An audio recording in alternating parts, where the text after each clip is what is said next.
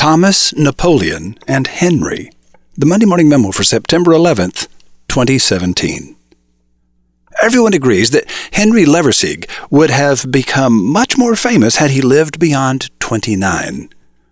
Even though he died young, his paintings hang in museums across England. There's only one of them in private hands. Mine.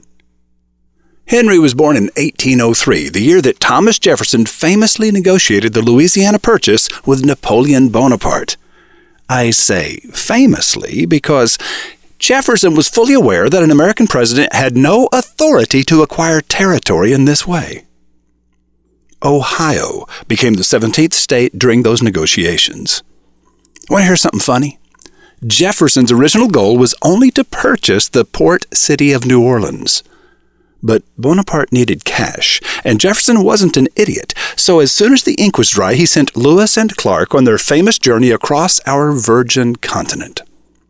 I say our continent because the ownership of land was a foreign concept to Native Americans, so we just conveniently ignored any claim they might have to the property. Later, when they got fussy, we killed them. 46 years after the Louisiana Purchase, gold was discovered in California, and westward expansion accelerated like a Southwest Airlines 737 after leaving the gate eight minutes late. The last time I flew Southwest, our pilot pushed our plane down the runway so hard I could feel the corners of my mouth pulling back to my earlobes. The woman sitting next to me thought I was an actor getting ready to play the Joker in a Batman movie.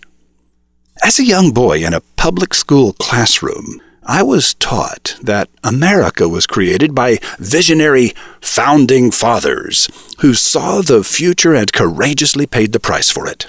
It's a pretty story, but even a casual student of history can see that the early years of our young nation were as freckle faced and awkward as a buck toothed Romeo. I hesitated writing that last sentence, but Indy insisted. Blame him. Our nation was not the result of a grand plan.